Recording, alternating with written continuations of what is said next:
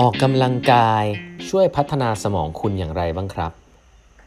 สวัสดีครับ ท่านผู้ฟังทุกท่านยินดีต้อนรับเข้าสู่ 8บรรทัดครึ่งพอดแคสต์สาระดีๆสำหรับคนทำงานที่ไม่ค่อยมีเวลาเช่นคุณนะครับ อยู่กับผมต้องกวีวุฒิเจ้าของเพจ8บรรทัดครึ่งครับ คราวนี้เป็น EP ที่ 902 แล้วนะครับ ที่เรามาพูดคุยกันนะครับ วันนี้นะครับผมจะเล่าต่อนะฮะถึงหนังสือ Brain Rules นะครับของจอห์นเมดินานะฮะก็ครั้งนี้เนี่ย หนังสือเล่มนี้จริงๆคือจะบอกว่าทำยังไงนะครับที่จะทำให้คุณสามารถใช้ชีวิต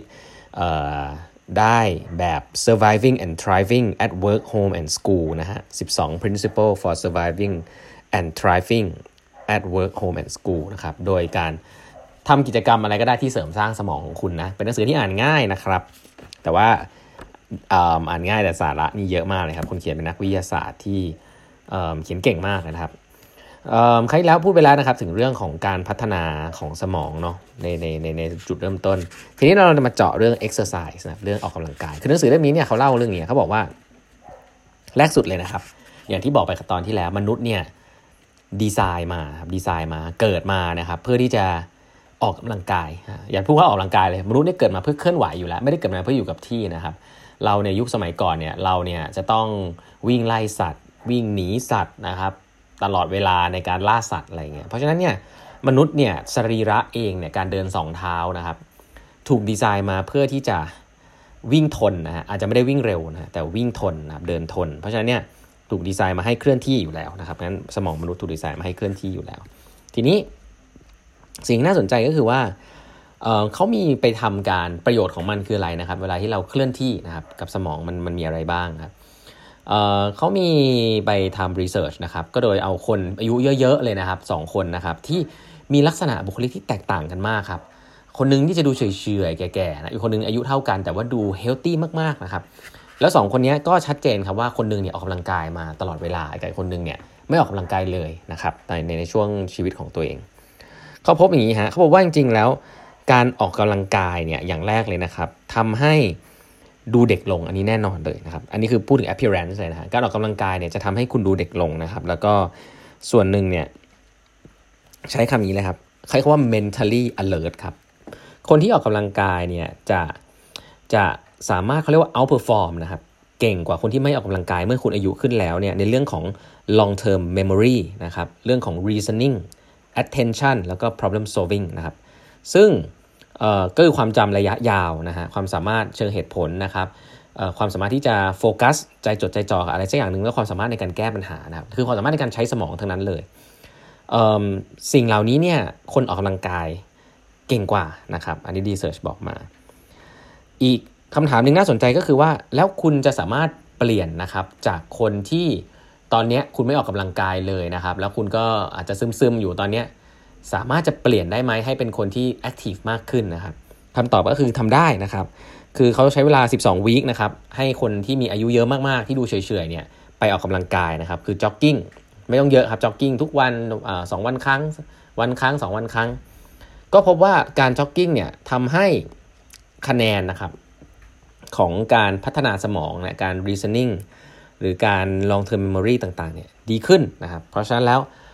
ไม่มีทางไม่มีสายเกินไปนะครับสำหรับการออกกำลังกายนะครับ สามารถออกกำลังกายสามารถเปลี่ยนคนได้จริง ๆ นะครับ อีกอันนึงก็คือต้องทำเยอะไหมเยอะแค่ไหนถึงจะมีผลต่ออการพัฒนาสมองนะครับคำตอบคือยังไม่แน่ใจนะครับ แต่ว่าไม่เยอะนะเขาบอกว่า not much นะฮะเขาบอกว่าถ้าเดินเนี่ยอาทิตย์ละสักประมาณ4-5วันเนี่ยสมองก็จะได้รับประโยชน์แล้วนะฮะ แล้วก็การออกกำลังกายเนี่ยช่วยให้คุณเป็นโรคหดหู่น้อยลงเยอะมากนะครับ แล้วก็ช่วยให้เป็นพวกโรคเรื่องโรคร้ายต่างๆ เกี่ยวกับโรคหัวใจเนี่ยน้อยลงด้วยเยอะมากเช่นเดียวกันนะครับ มี stat บอกไว้หลายอันเอ็กซ์ไซส์ประมาณสักเดินสัก 20 นาทีอะเดิน 20 นาทีทุกวันใน 1 สัปดาห์เนี่ยก็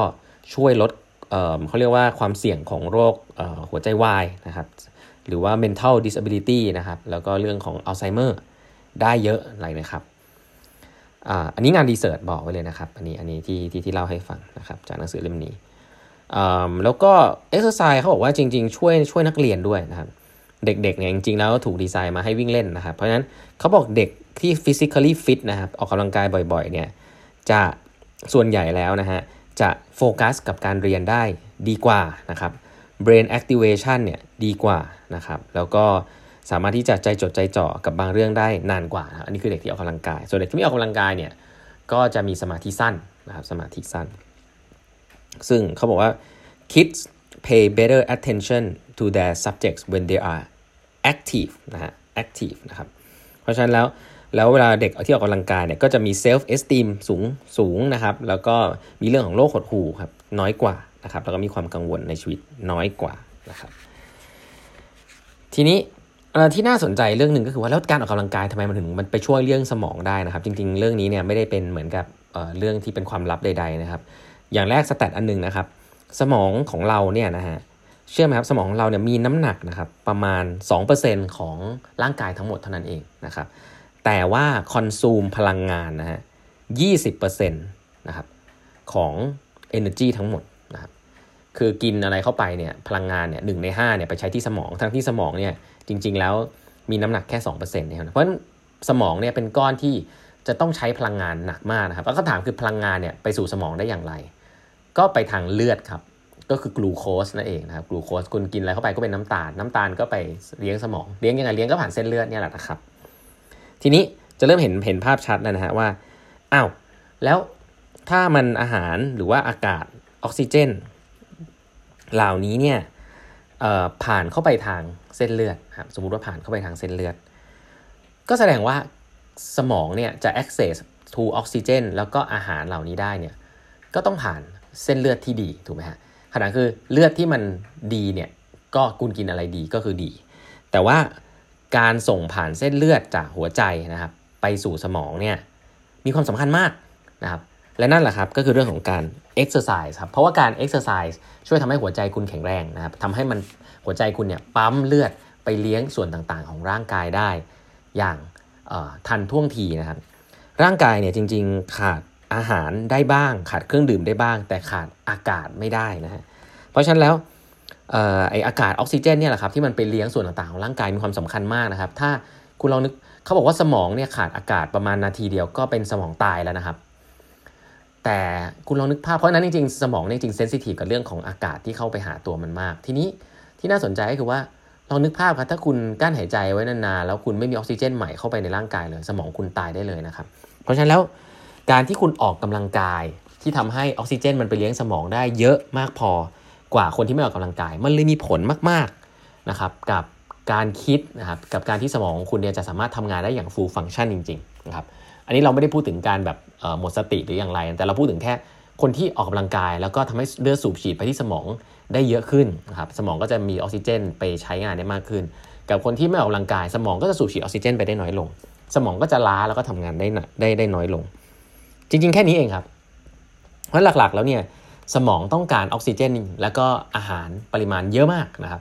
ถ้าร่างกายคุณไม่แข็งแรงนะครับ เลือดมันก็จะไปส่งไปไม่ถึงนะพอเลือดส่งไปไม่ถึงเสร็จปุ๊บก็จะเกิดอาการอย่างที่ ที่เล่าไปตามมานะเพราะฉะนั้นเบเนฟิตก็ชัดเจนนะเพราะฉะนั้นหนังสือเล่มนี้ในบทนี้ก็เป็นบทแรกสรุปไว้เลยอย่างนี้ครับว่าต้องคุณต้องเคลื่อนไหวครับคุณถึงจะสมองดีฮะเพราะฉะนั้นไม่ว่าคุณจะทำงาน คุณตอนนี้ก็ต้องมีการแบบมีการพักแบ่งเวลาพักนะครับแบ่งเวลาพักในการทำงาน โดยเฉพาะไอ้งานนั่งหน้าคอมพิวเตอร์เนี่ยซึ่งงานจะเห็นว่างานออฟฟิศเนี่ยเป็นการที่ตรงกันข้ามกับการวิ่งอยู่ในทุ่งของมนุษย์เมื่อก่อนเลยถูกไหมครับเพราะฉะนั้นแล้วแต่สมองเรายังเป็นแบบนั้นอยู่นะครับเพราะฉะนั้นแล้ว การนั่งนานๆ นั่งจ้างเจ้าคอมนานๆเนี่ยก็ออกไปเดินบ้างนะไป move บ้าง มันจะทำให้สมองคุณทำงานได้ดีขึ้นนะครับ อันนี้คืออย่างแรก แล้วก็แน่นอนครับเดี๋ยวนี้มีเรื่องของโต๊ะยืนนะครับ บางคนเอาเทรดมิลมาเดินไปทำงานไปก็ดีนะครับ อันนี้ก็ก็ช่วยช่วยจริงๆนะครับ แล้วก็